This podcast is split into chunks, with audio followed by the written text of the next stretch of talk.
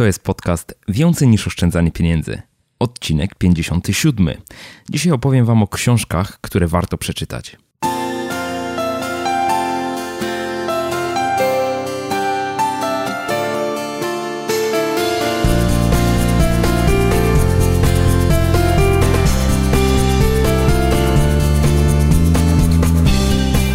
Cześć, dzień dobry. Witam Cię w 57. odcinku podcastu Więcej niż oszczędzanie pieniędzy. Ja nazywam się Michał Szafrański i w tej audycji przedstawiam konkretne i sprawdzone sposoby pomnażania oszczędności. Opowiadam, jak rozsądnie wydawać pieniądze i jak odważnie realizować swoje pasje i marzenia. Jeśli tylko szukasz odrobiny stabilizacji finansowej i emocjonalnej w swoim życiu, to ten podcast jest dla Ciebie.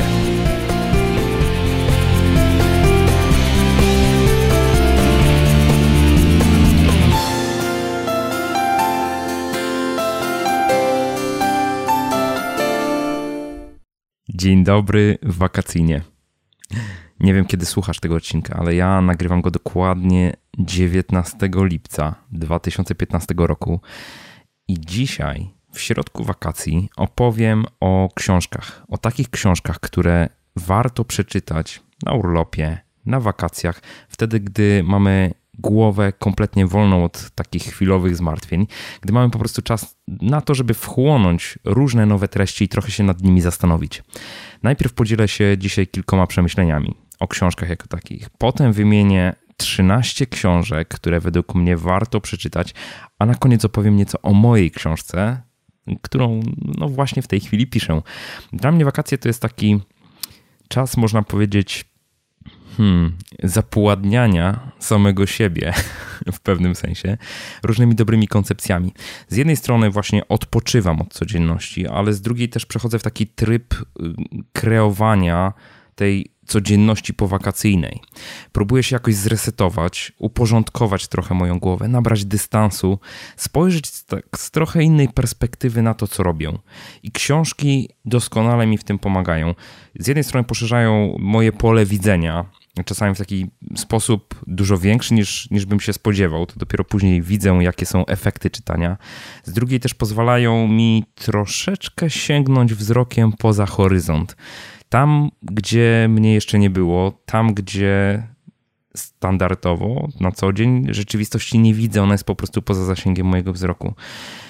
A jednocześnie dzięki moim dotychczasowym doświadczeniom, temu, co wydarzyło się wcześniej w ciągu roku i nie tylko, dużo wcześniej również, czasami dojrzewam do realizacji różnych pomysłów, których dotychczas nie realizowałem. Po prostu bałem się podjąć wyzwań. W pewnym sensie te pomysły wydawały mi się niemożliwe do realizacji. I nawet jeżeli sięgam po starsze książki, po takie, które już kiedyś przeczytałem, to na świeżo wyczytuję z nich coś nowego, coś, co pomaga mi uczynić ten kolejny kroczek do przodu, albo po prostu dokopać się do jakiejś głębszej warstwy w tej książce, albo w mojej głowie. albo w mojej głowie. No właśnie, gdzieś tam te klapki w mózgu się przestawiają w sposób zupełnie nowy. W sposób zupełnie nowy. Co ciekawe, ja w ogóle nie czytam fikcji, już o tym mówiłem. W zasadzie sięgam wyłącznie po różnego rodzaju poradniki i biografie. I też zauważyłem, że im więcej czytam, tym szybciej czytam. Żaliłem wam się, sprawdziłem, żaliłem wam się w odcinku 27, 27, czyli dokładnie 30 odcinków temu, ponad rok temu, opublikowałem też taki podcast, 27 odcinek, w którym były również wymienione, było również wymienionych 13 książek. Wtedy inspirujących dla mnie, takich, które gdzieś mi w czymś pomogły. Dzisiaj troszeczkę inną specyfikę książek przedstawię i tam się żaliłem, że czytam dosyć wolno, muszę stwierdzić, że czytam coraz szybciej. Zdarza mi się usiąść do takiej kilkuset stronicowej książki, 250-300 stron i autentycznie w dwa wieczory ją przeczytać. Czytam codziennie i to jest też fajne, że nauczyłem się czynić z tego pewien rytuał. Z jednej strony nie mam żadnego ciśnienia, żeby czytać książki, ale z drugiej strony dzięki temu, że czytam codziennie, to cały czas czegoś nowego się dowiaduję, cały czas się poruszam do, do przodu. Lubię nadal czytać książki papierowe i przy tym mam taki paskudny dosyć nawyk, że bazgrzę w nich długopisem, podkreślam pojedyncze zdania, które gdzieś tam warto zapamiętać, albo zaznaczam całe fragmenty, biorę w takie klamrowe nawiasy, fragmenty stron i żeby łatwiej do tych informacji docierać, to zaginam też rogi, dolne rogi na stronach w książce. Rzeczywiście mi to pomaga, ale czasami te książki nieźle puchną. I później biorę taką książkę do ręki, tą, którą przeczytałem, i oceniam, na ile ona była dla mnie wartościowa na podstawie tego, ile tych rogów zagiętych jest. Także im bardziej książka puchnie, tym bardziej wiem, że, że tam jest sporo wartościowych dla mnie w danej chwili informacji. Być może gdy sięgnę po nią po raz kolejny, to wyczytam coś jeszcze nowszego. Dzisiaj dzielę się z Wami listą książek, które można powiedzieć, są z trzech grup. Najpierw opisuję książki związane z finansami, omawiam książki związane z finansami, takie, które już przeczytałem. Później książki również y, przeczytane, ale na tematykę, w tematyce bardziej ogólnej. I na koniec ostatnia grupa książek to są takie książki, które albo czytam, więc nie mam jeszcze o nich wyrobionej opinii do końca, albo planuję przeczytać, ale z tego co wiem są niezłe, więc takie trzy grupy sobie dzisiaj wydzieliłem. To są książki zarówno pisane po polsku, jak i po angielsku, a na koniec, na koniec opowiem wam jeszcze o mojej książce i tego, w jakim stanie się znajduje. No to zaczynamy. Postaram się dzisiaj nie przeciągać. Wiem, że są wakacje, mało czasu pewnie macie i chciałbym, żeby się ten zdobyty w ten sposób czas, że ten odcinek będzie nieco krótszy, przeznaczyli rzeczywiście na sięgnięcie po przynajmniej jedną książkę. Pierwsza książka, którą wam polecam i która jest zdecydowanie na szczycie mojej dzisiejszej listy, to jest książka Sekrety amerykańskich milionerów. Jej oryginalny tytuł brzmiał Milioner Next Door, czyli milionerzy z sąsiedztwa. I myślę, że to byłby lepszy tytuł, dlatego że, no właśnie zaraz powiem dlaczego, że, tylko wymienię jeszcze autorów tej książki. Thomas Stanley i William Danko. To są naukowcy amerykańscy, którzy przez kilkadziesiąt lat prowadzili badania w Stanach Zjednoczonych po to, żeby dojść do sekretu rzeczywiście milionerów. Kim są milionerzy? Skąd oni się biorą? I doszli do wniosków autentycznie zaskakujących że większość milionerów to nie są osoby, większość milionerów w Stanach Zjednoczonych to nie są osoby, które odziedziczyły majątek albo które prowadzą bardzo wystawny styl życia. Większość milionerów to są osoby, które żyją po prostu skromnie, czyli szanują swoje pieniądze, mądrze się nimi posługują. I z tej książki przeczytam Wam kilka, kilka fragmentów. Najpierw o siedmiu czynnikach, które powodują, czy doprowadzają do tego, że ktoś milionerem zostaje, to są wszystko wyniki badań i badań ankietowych, rozmów, które autorzy książki przeprowadzali z tymi osobami. Jacy ludzie dochodzą do majątku? Są to przeważnie właściciele biznesów spędzający całe swoje dorosłe życie w jednej i tej samej miejscowości. Ludzie ci to przeważnie właściciele niewielkich fabryczek, sieci sklepowych lub zakładów usługowych. W związek małżeński wstępują raz na całe życie.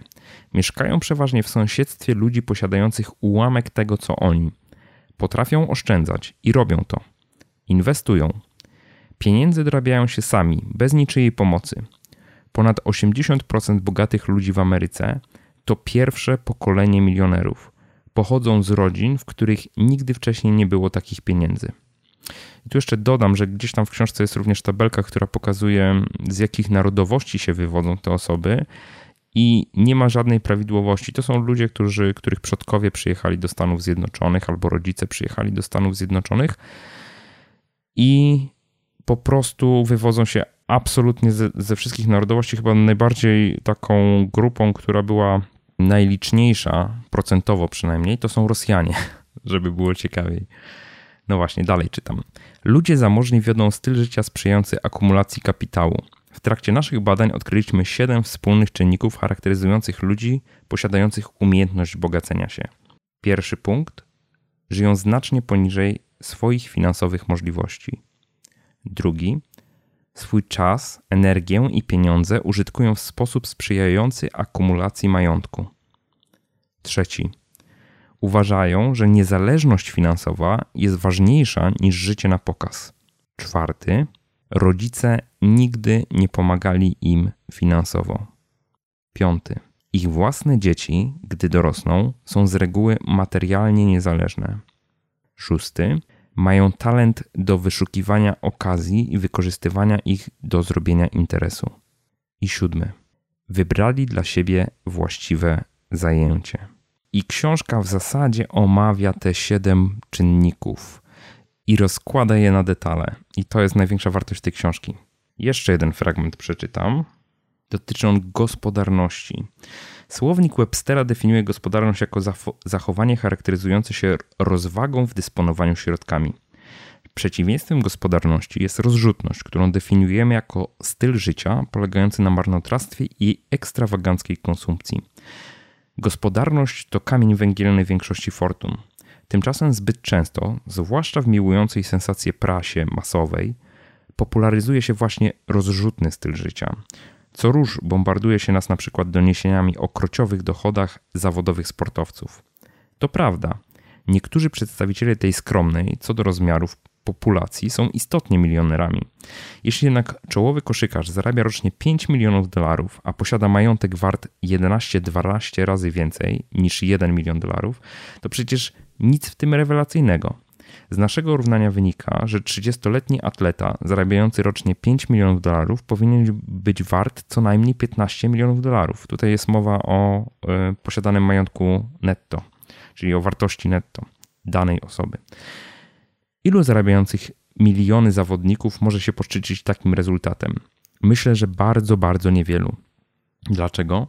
ponieważ większość z nich prowadzi rozrzutny styl życia, na który mogą sobie pozwolić jedynie tak długo, jak długo podpisują te wielomilionowe kontrakty. Teoretycznie nic nie stoi na przeszkodzie, aby byli oni milionerami, jednakże w praktyce rzadko kiedy należą do tej grupy. Ile spośród 100 milionów amerykańskich rodzin zarabia rocznie 5 milionów dolarów? Mniej niż 5 tysięcy. Innymi słowy, jedna na 25 tysięcy rodzin. Większość milionerów nie zarabia nawet dziesiątej części tej kwoty rocznie. Większość z nich zostaje milionerami dopiero po pięćdziesiątce. Zwracam na to uwagę. Milionerzy to ludzie skromni, tylko nielicznych stać równocześnie na ekstrawagancką konsumpcję i zgromadzenie majątku wartości co najmniej miliona dolarów. No, i tu chyba trafiamy w sedno, że życie, znaczy dążenie do tego, żeby być finansowo niezależnym, wymaga wyrzeczeń. Czyli to nie jest tak łatwo, żeby milionerem zostać, a jednocześnie żyć na wysokiej stopie. I temu motywowi też będzie poświęcona w dużej mierze moja książka, bo będę tam na liczbach pokazywał, jak dojście do takich kwot, które dają niezależność finansową, i jak intensywnej pracy tak naprawdę wymaga. Może w ten sposób powiem. Książka Sekrety amerykańskich milionerów zdecydowanie Wam polecam i przechodzę do kolejnych. Kultową w zasadzie pozycją, którą warto przeczytać, aczkolwiek ja mam z tą książką pewien problem mentalny chyba. Właśnie, i to, to jest związane też z tytułem tej książki. Książka Harva Eckera, T. Harv Ecker, autor. Bogaty albo biedny, po prostu różni mentalnie. I Ecker w tej książce przedstawia kilkanaście, może nawet kilkadziesiąt tak zwanych zasad dotyczących bogactwa, myśli dotyczących bogactwa. Pokazuje w jaki sposób myślenie ludzi bogatych różni się od myślenia ludzi biednych. I książka sama w sobie jest absolutnie świetna, to znaczy pokazuje bardzo wiele mechanizmów tego, w jaki sposób dochodzi się do bogactwa. Nie ma tutaj rzeczy, z którą mógłbym się nie zgodzić. Wręcz przeciwnie, z wieloma rzeczami bardzo głęboko się zgadzam, bo tutaj jest głęboki kult również pracy, głęboki kult przedsiębiorczości. Aczkolwiek z tego co widzę po różnych osobach, które tę książkę czytały, wydaje mi się, że niektóre z nich podchodzą do niej zbyt powierzchownie.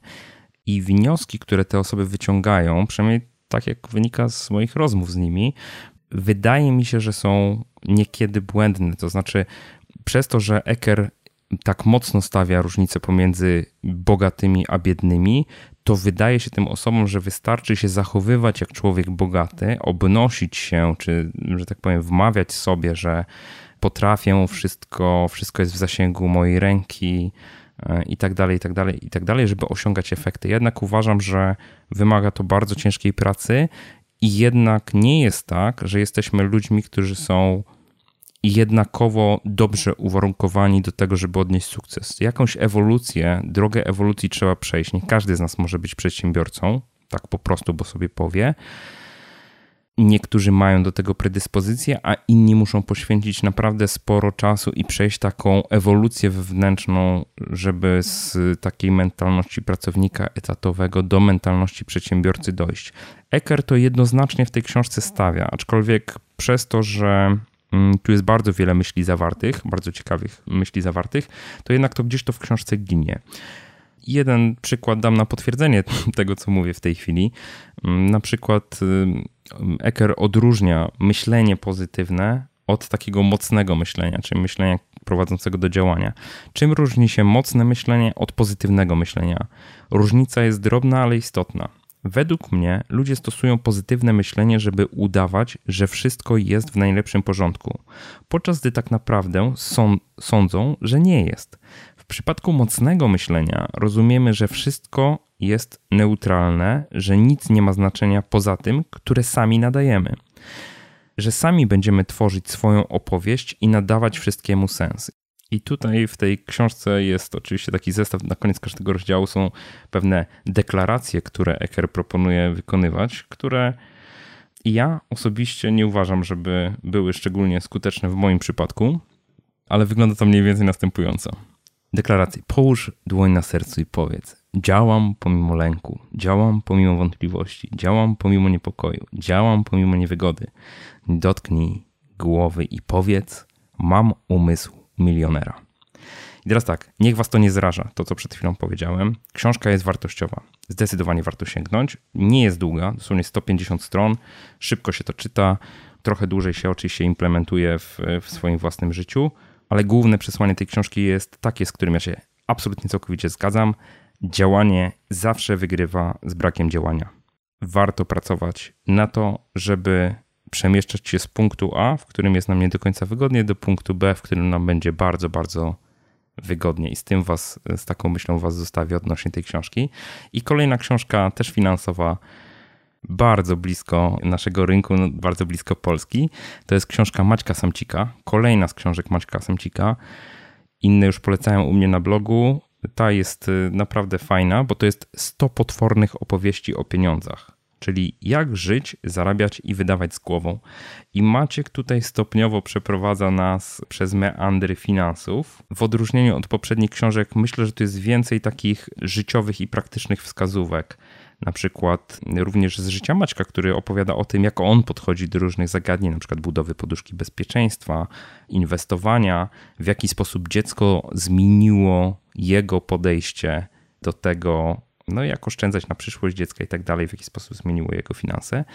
I cała książka jest przeplatana tymi potwornymi opowieściami. Nie są takie straszne i potworne, ale niektóre są rzeczywiście kuriozalne. To są efekty pracy interwencyjnej Maćka, czyli jeżeli spojrzycie na bloga Maćka, czyli subiektywnie o finansach, to tam Maciej zajmuje się wieloma przypadkami, kiedy to banki w y, zły sposób postępowały z klientami, instytucje finansowe, nie tylko banki, ubezpieczyciele również. I tego typu historie są w tej książce zawarte, opisane, rozmieszczone w taki sposób, żeby pasowały do tej tematyki, którą Maciek porusza. Fajna lektura, nie będę się rozwodził, e, polecam. Uważam, że każdy, kto chce dobrze panować nad swoimi finansami, jak najwięcej tego typu książek powinien wchłonąć. Wspomniałem o dzieciach i kolejna książka także jest poświęcona tematyce dzieci, a w zasadzie edukacji finansowej dzieci. Książka się nazywa Smart Money, Smart Kids. Jest to książka angielskojęzyczna. Autorem jest rodzina, córka i ojciec. Ojciec jest bardzo dobrze znany, to jest Dave Ramsey. To jest osoba, która jest autorem totalnego bestsellera, bestsellerów w zasadzie dotyczących wychodzenia z długów. Total Money Makeover, taka książka, chyba tak to się nazywało, to jest książka Dave'a Ramseya. A Rachel Cruz to jest córka Dave'a Ramseya. Oczywiście wyszła za mąż, więc nazwisko, nazwisko inne. I ta książka powstała jako zapis historii edukacji finansowej Rachel, czyli ona przedstawia tak naprawdę życie jej i w to, co jest fajne w tej książce, to jest taka perspektywa mistrza i ucznia. Czyli Myślę, że w większym stopniu książka jest napisana przez Rachel, ale Dave dopowiada różne ciekawostki i historyjki, dlaczego podejmował takie, a nie inne decyzje, próbując przekazać córce fundamenty finansów osobistych. Super się to czyta, naprawdę fajnie, aczkolwiek nie ze wszystkimi znowu tezami się zgadzam, bo na przykład tam jest taka dosyć dyskusyjna teza, która była e, również, o której rozmawialiśmy z Dorotą Zawadzką w odcinku poświęconym wychowaniu dzieci, edukacji finansowej dzieci. I Rachel na przykład podaje, że warto płacić dzieciom za wykonywanie obowiązków domowych i w zasadzie nie przedstawia takiego rozwiązania, w którym dzieciom za ich wypełnianie obowiązków się nie płaci. Przynajmniej ja to tak zinterpretowałem. To jest coś, co stoi w sprzeczności z kolei do, do tego, co mówiła Dorota Zawadzka i też stoi w sprzeczności trochę do tego, co mi się wydaje. Aczkolwiek mi się wcale nie musi dobrze wydawać. Niemniej jednak, cała książka jest super wartościowa. Pokazuje, w jaki sposób dzieci od małego wieku można uczyć finansów osobistych, w jaki sposób zmienia się ten sposób edukacji w momencie, kiedy dzieci zostają nastolatkami w jaki sposób na przykład Rachel musiała zebrać pieniądze na swój pierwszy samochód, jakie prace dodatkowe wykonywała, żeby zapracować sobie, żeby po prostu móc odłożyć pieniądze. Tłumaczy również podstawy dotyczące długów, czyli tego, z czego ojciec Rachel słynie, tego, jak tych długów nie zaciągać, jak nie wpaść w długi związane na przykład ze studiami, czyli w kredyt studencki, jak odpowiednio przygotować się do dużych wydatków w życiu, a takim pierwszym dużym wydatkiem dla osoby, która dopiero wchodzi w życie dorosłe, pierwszym dużym wydatkiem, który je czeka, poza samochodem oczywiście, perspektywa Stanów Zjednoczonych tu w książce przebija, więc samochód musi mieć po prostu każdy, jest po prostu za mąż pójście, czyli ślub i wesele. I to wszystko jest w tej książce fajnie opisane. Książka jest stricte tekstowa. To chyba nie ma nawet ani jednego wykresu, ani jednego obrazka, ale czyta się ją bardzo fajnie, bardzo dobrze i Dave fajnie dokumentowuje z takiej ojcowskiej perspektywy, gdzieś tam z boku takie wrzutki wrzuca. Dlaczego tak, a nie inaczej? Fajny dwugłos, bardzo mi się to podobało. Książka do kupienia na Amazonie. Zresztą linki do wszystkich tych książek będą w dodatkach do tego odcinka podcastu. I ostatnia książka finansowa, o której chcę opowiedzieć, to jest Cegła, autentyczna cegła, bo książka ma 650 stron też w języku angielskim. To jest książka Money Master the Game. Książka, która wyszła w tym roku chyba. Książka Tonego Robinsa. Tony Robbins to jest, e, tak, ten Tony Robbins, e, osoba, która jest mówcą motywacyjnym i tak dalej, i tak dalej, autorem kilkadziesiąt lat temu napisanego bestsellera. I to jest kolejna książka Tonego Robinsa. Ja do Tonego mam dosyć duży dystans ale powiem szczerze, tą książkę mi sprzedały rekomendacje. Rekomendacje osób, które z jednej strony ją czytały, a z drugiej strony rekomendacje wynikające z nazwisk, które w tej książce się pojawiają. Zresztą mini recenzja tej książki jest na okładce, również pochodzi od Steve'a Forbesa, który jest wydawcą Forbes Magazine. I to, co jest fajne i ciekawe w tej książce, to jest to, że Tony rozmawiał, przygotowując ją. Twierdzi, że przygotowywał ją latami. Jestem w stanie w to uwierzyć, bo jak patrzę na nazwiska, które tam się pojawiają, to, to na pewno musiało to wymagać gigantycznego nakładu pracy, żeby takie osoby zebrać. Gigantyczną wartością tej książki jest y, blisko 100 stron wywiadów, wywiadów z największymi absolutnie inwestorami w tej chwili na świecie. Tam są takie osoby jak Carl Icahn, David Swensen, John C. Bogle, Warren Buffett, Ray Dalio, który jest tutaj dosyć szeroko omawiany, jego strategie inwestycyjne również w całej książce, i kilku jeszcze innych. I Tony się bardzo brutalnie rozprawia w tej książce z takimi no, największymi kłamstwami i mitami dotyczącymi inwestowania pokazuje, jak ważne jest dbanie o dosłownie każdą dziesiątą procenta opłat, które ponosimy inwestując na rynkach kapitałowych. Pokazuje, jak bardzo doradcy finansowi, nie powiem inwestycyjni, ale inwestycyjni może też mylą się i oszukują nas co do tego, jak świetne rezultaty i stopy zwrotu osiągają.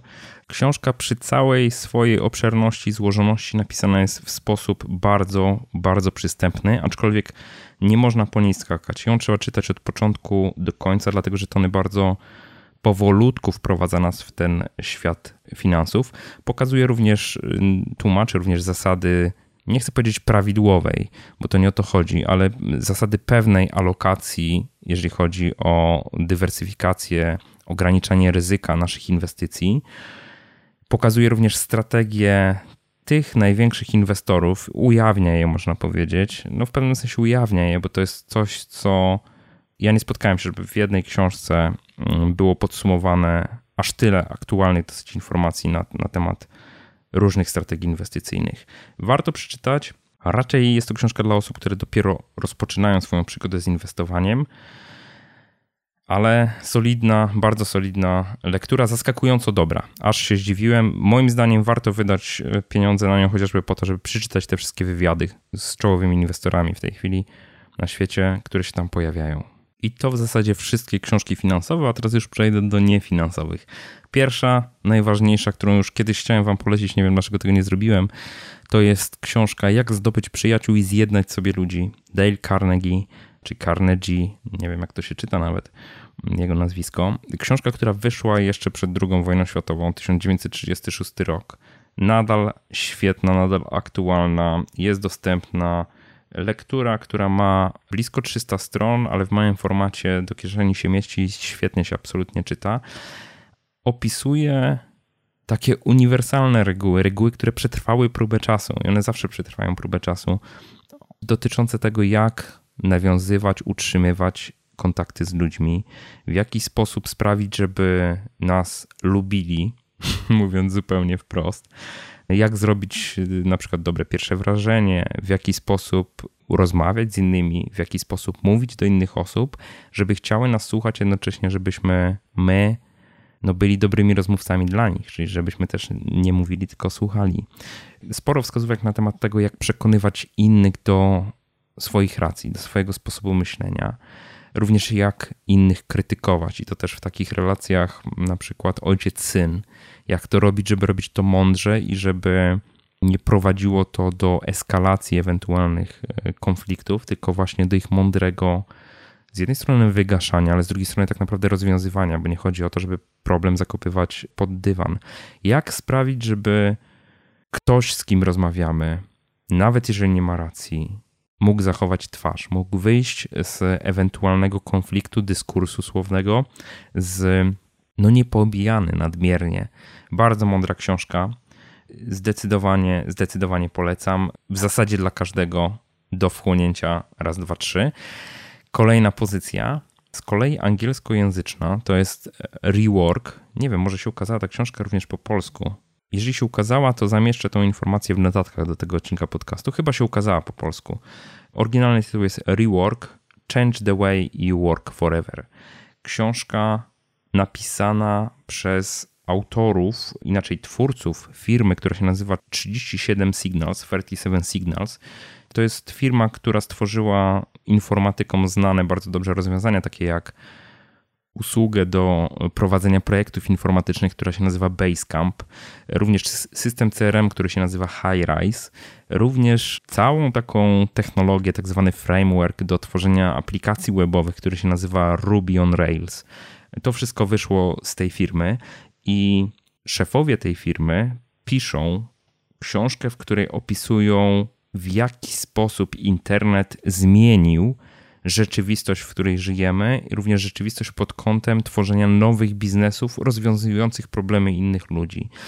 I to, co jest urocze, po prostu zadają kłam wielu takim powszechnym mitom ze świata korporacji, że na przykład musisz być firmą, która jest, żeby sprzedawać do firm z listy Fortune 500, czyli listy 500 największych przedsiębiorstw w Stanach Zjednoczonych i na świecie, to żeby móc tam sprzedawać, sam musisz być taką firmą. Sam musisz mieć dużą infrastrukturę wewnętrzną, y, działy sprzedaży, działy marketingu, działy reklamy, działy HR, działy PR-owe itd., itd., itd. Jason Fried, autor tej książki, pokazuje, że wcale tak nie musi być. Firma 37 Signals jest firmą, która nie ma swojej siedziby. Jest rozproszona dosłownie po całym świecie. Pracują dla niej osoby, które mogą swoją pracę wykonywać bezpośrednio ze swojego domu, a jednocześnie jest wielo, wielomilionowym biznesem w tej chwili. Książka jest w całości oparta na doświadczeniach zebranych przez firmę 37 Signals. Zdecydowanie polecam wszystkim, którzy myślą o stworzeniu własnej firmy, rozwijaniu własnej firmy, również o przestawianiu własnej firmy na inne, nowe tory. I jeżeli już mówię o przestawianiu na inne tory, to warto najpierw siebie przestawić na inne tory, czyli skupić się na tym, żeby wykonywać to, co w życiu jest ważne, a nie to, co tylko nam się wydaje ważne. I w tym pomoże książka, którą już polecałem, ale wymienię ją jeszcze raz. To jest książka Essentialism. Autorem jest Greg McHugh. Chyba tak się to wymawia. Cały czas nie wiem, pomimo, pomimo, że już na różnych prezentacjach o tej książce mówiłem. Mówiłem o niej również podczas mojego wystąpienia na Auli w Poznaniu. Książka, która, no właśnie, zgodnie z tytułem, mówi o tym, jak skoncentrować się na tym, co jest dla nas najważniejsze esencjonalizm. Dla wszystkich tych osób, które dzisiaj czują się zapracowane, przeciążone, czują, że nie mają czasu, że gdzieś ten czas im między palcami ucieka, albo po prostu nie mają go, dlatego że robią tak wiele, tak bardzo ważnych rzeczy. Takich osób, które, którym wydaje się, że produktywność polega na tym, żeby produkować, żeby często wykonywać zmiany, przełączać się między różnymi zadaniami. To jest lektura absolutnie obowiązkowa. I dla mnie jednym takim jedynym słowem, które, zdaniem, które z niej wyciągnąłem, i którym kieruję się od czasu, kiedy je pierwszy raz usłyszałem, albo w zasadzie przeczytałem, jest: jeśli coś nie jest definitywnym tak, to znaczy, że jest definitywnym nie.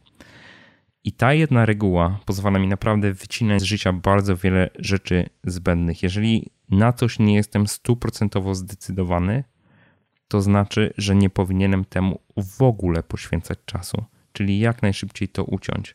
I to widzicie również, jeżeli piszecie do mnie maile, to z różnymi propozycjami współpracy albo tego, co mógłbym zrobić i tak dalej, to wiele z tych maili niestety kończy się uprzejmą odmową z mojej strony, ale to właśnie dlatego, że mam swoje priorytety. Wiem, jakie te priorytety są, wiem, do czego dążę, wiem, co mam do zrealizowania i wiem, że każdy z tych zadań wymaga, każdy z tych projektów wymaga bardzo dużo energii i czasu. I to jest właśnie książka o tym, jak koncentrować się na tym, co dla nas ważne. Rogów zaznaczonych tutaj mam naprawdę od groma w niej. Powiem, że niby piszę o, o rzeczach oczywistych. Sporo odesłań do dobrych prezentacji TEDowych w tej książce znajdziecie. Zdecydowanie polecam, zdecydowanie polecam. I ostatnia książka w tej grupie, czyli tych książek, które przeczytałem i które gdzieś mi w pamięci zapadły, to jest książka, którą też już polecałem uczestnikom kursu Pokonaj swoje długi. Książka się nazywa Zawodowy Windykator i napisana jest przez Markusa Marcinkiewicza, osobę, która już występowała u mnie w, w podcaście. Książka, która w naprawdę fajny sposób odsłania kulisy pracy windykatorów, niby napisana dla windykatorów, ale tak naprawdę dla wszystkich, którzy chcą wiedzieć, jak ten świat funkcjonuje i być przygotowanym na to, że kiedyś może się wydarzyć niestety taka sytuacja, że jakiś windykator do nas zadzwoni, bo nie zawsze jest tak, że windykatorzy dzwonią w sprawie naszych długów.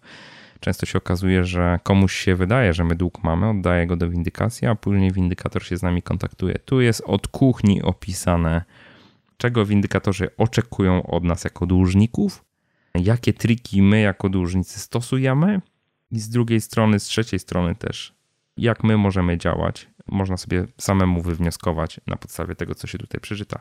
Także wiele rogów zaznaczyłem.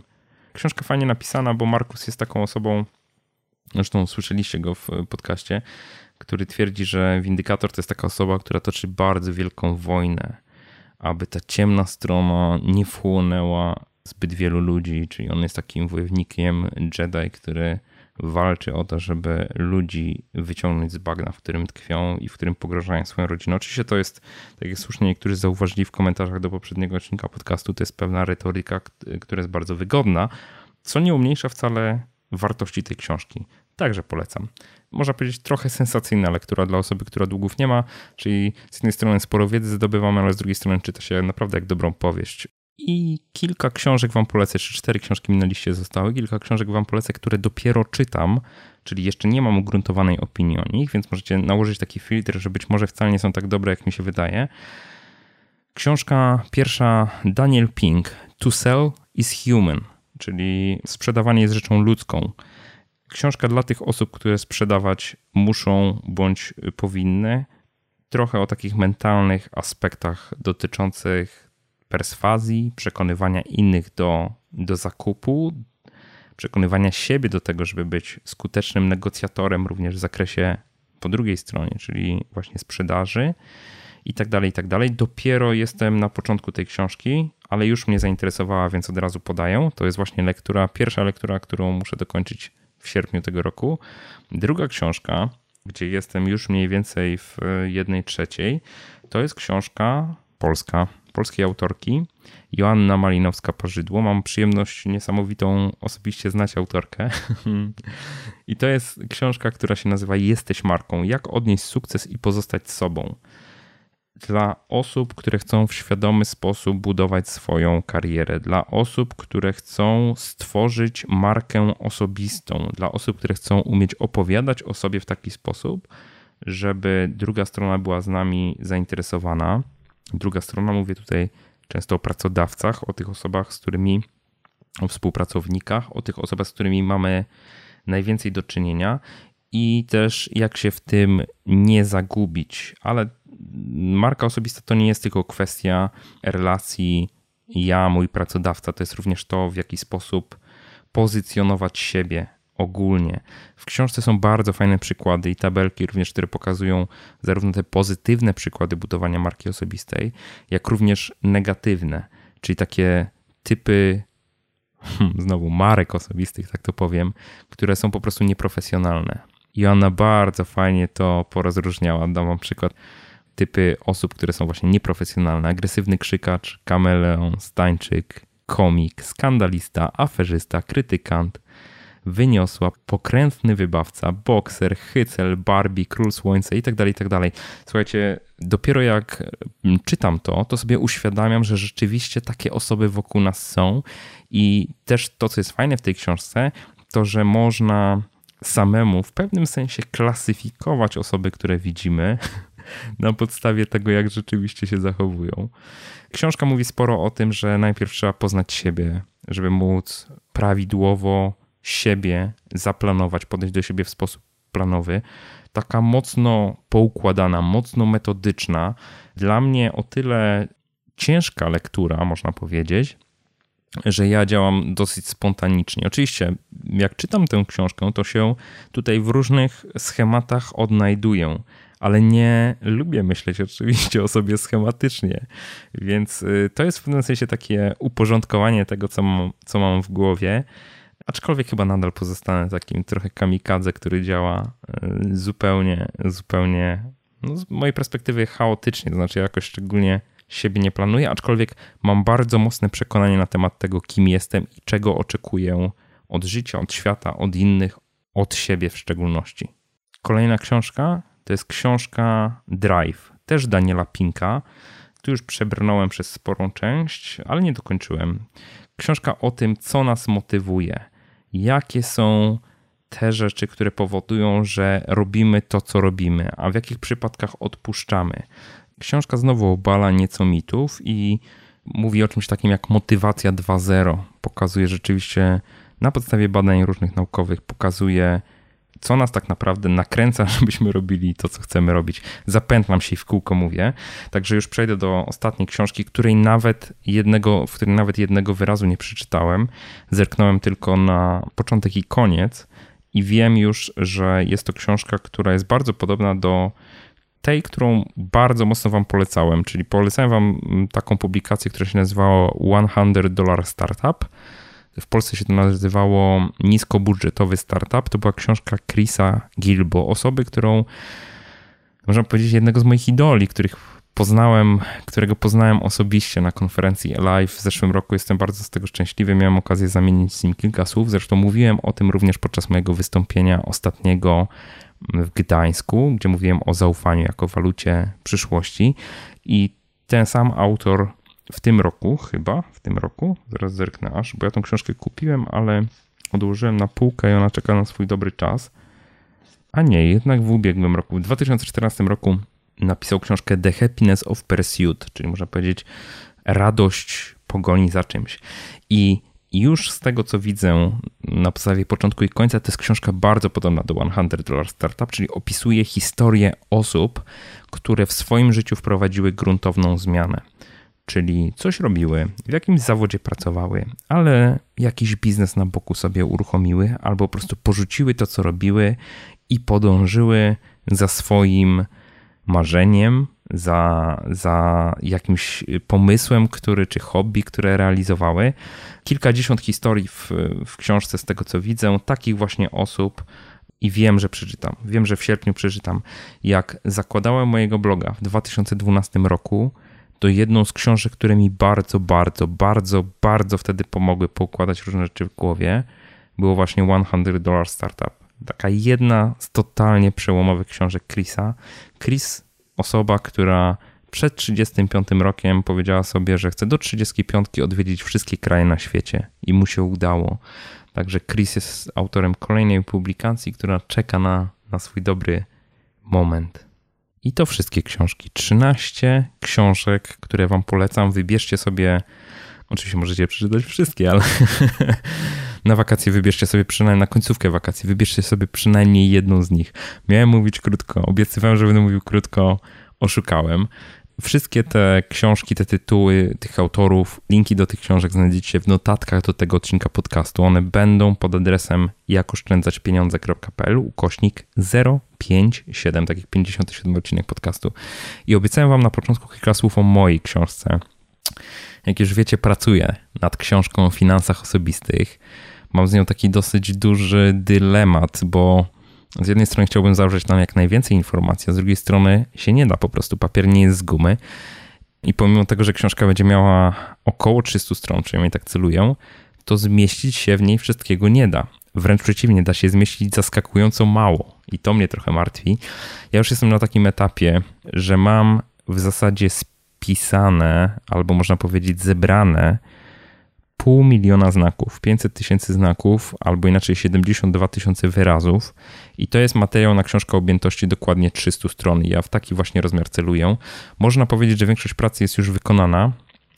Przynajmniej chciałbym tak sądzić, ale to nie jest prawda, niestety. Jeszcze do końca lipca będę mocno pracował nad tym, żeby nadać tej książce ostateczny kształt, żeby doprowadzić do tego, żeby ta treść była taką treścią, którą łatwo się będzie czytało. Oczywiście już zaczynam mieć y, bardzo mocne obawy, typu jak ta książka zostanie odebrana, czy to, że tam nie będzie wszystkiego, co byście chcieli przeczytać, czy to nie będzie odebrane jako jakiś afront w stosunku do Was, że napisałem tylko o części, nie o wszystkim. Czy takie demony już mi się rodzą w głowie. Zawsze, kiedy robią, kiedy realizują różne przedsięwzięcia, to właśnie takie myśli się pojawiają. Pamiętam, że dokładnie tak samo było przy budżecie domowym w tydzień, dokładnie tak samo było przy kursie Pokonaj swoje długi. Czasami jest tak przy takich największych wpisach, które gdzieś tam na blogu publikuję, przy, przy czym na blogu jest o tyle fajnie, że objętość nie ma żadnego znaczenia. Czyli mogę napisać naprawdę dużo, no i trudno, najwyżej nie zostanie przeczytane, tak? Albo ktoś przeleci potem wzrokiem, ale ci, którzy będą chcieli, przeczytają dokładnie i dokładnie się wgłębią. A w przypadku książki tak różowo nie jest. Czekam jeszcze naprawdę ogrom pracy i muszę tę pracę wykonać bardzo, bardzo szybko. Książka będzie miała tytuł Jak zostać finansowym ninja, czyli no, taką osobą, która podobnie jak japoński ninja jest świetnie wyszkolona, zdyscyplinowana, potrafi się posługiwać wprawnie praktycznie każdą bronią, wykorzystywać wszystkie sprzyjające okoliczności przyrody do tego, żeby przeprowadzać skuteczne ataki i jeszcze do tego bezpiecznie zniknąć po takiej zakończonej akcji. W książce będę przedstawiał, w zasadzie już przedstawiam, zestaw zasad, którymi powinien kierować się taki finansowy ninja. Zestaw umiejętności również, które musi nabyć.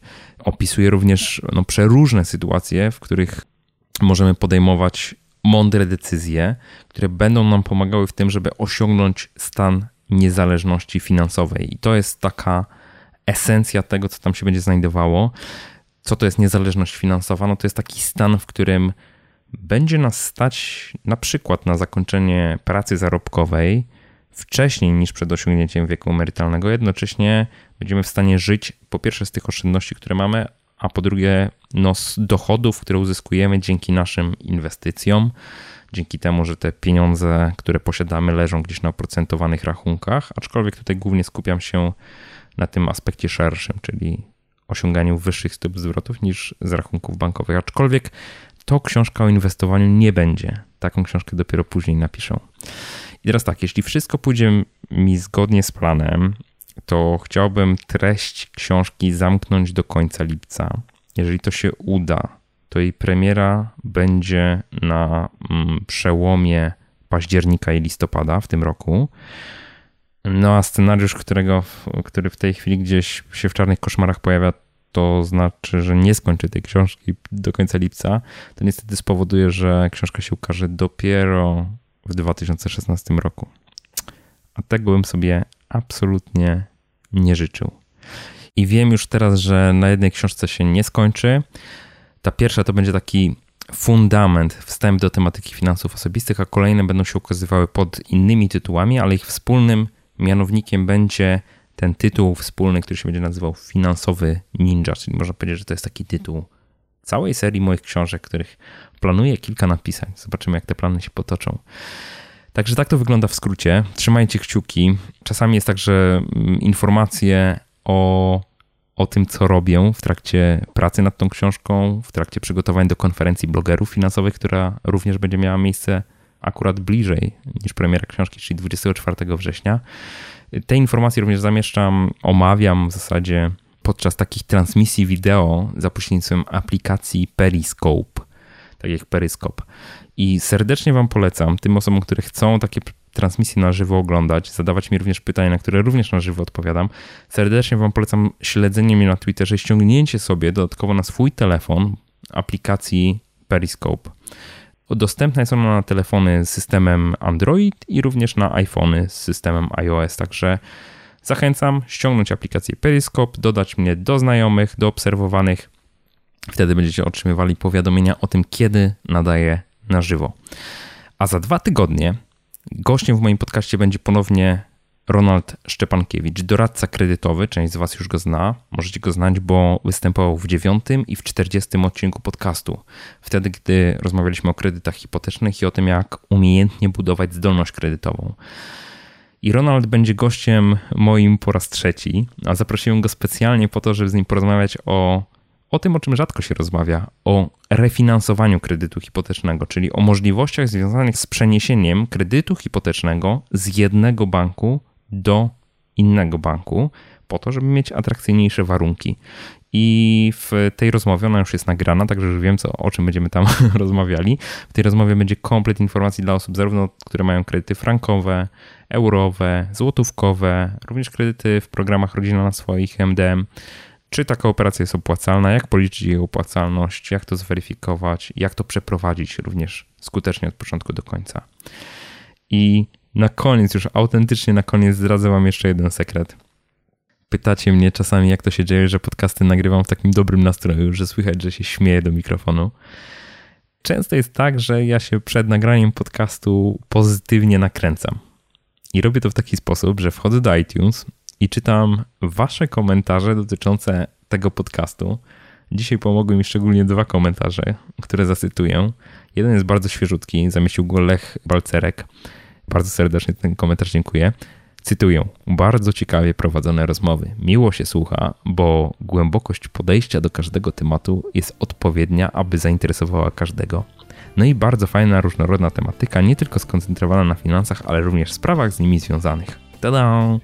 I drugi komentarz jest starszy, ale szczególnie muszę tu pozdrowić Agnieszkę Szypielewicz. Agnieszka, Agnieszka, jak mnie słyszysz, a wiem, że mnie słyszysz, bo słuchasz wszystkiego chyba. Dzięki wielkie za ten komentarz i komentarz brzmi tak. Michał Szafrański, autor bloga Jak oszczędzać nagrywa profesjonalne, doskonałe merytorycznie podcasty. Każdego odcinka słucham po kilka razy, do wielu wracam po latach. Brawa za konsekwencje, dobór gości i tematów oraz umiejętność motywowania i podnoszenia z krzesła. Słucha się z przyjemnością, Michał ma świetny głos i często się uśmiecha, co słychać. Serdecznie pozdrawiam. Tak, często się uśmiecham. Cieszę się, że to słychać. I przy okazji od razu mam do Was serdeczną prośbę. Jeśli jeszcze tego nie robiliście, to bardzo proszę ocencie mój podcast w serwisie iTunes. Możecie tam dać mu od jednej do pięciu gwiazdek. Podpowiem, że pięć to jest cena najwyższa. Także dajcie mu tyle, na ile według Was zasługuje, uczciwie, rzetelnie. Będzie mi również bardzo, bardzo miło, jeżeli zamieścicie tam krótką recenzję. Wszystkie te recenzje czytam, każda z nich też pomaga nowym osobom, które chcą podjąć decyzję o słuchaniu podcastu. Gdzieś tam zaglądają na, na stronę z recenzjami. Jestem pewien i jestem święcie przekonany, że każda z, taka, z takich recenzji pomaga im w ewentualnym właśnie rozpoczęciu słuchania mojego podcastu. I za te recenzje bardzo, bardzo mocno Wam dziękuję.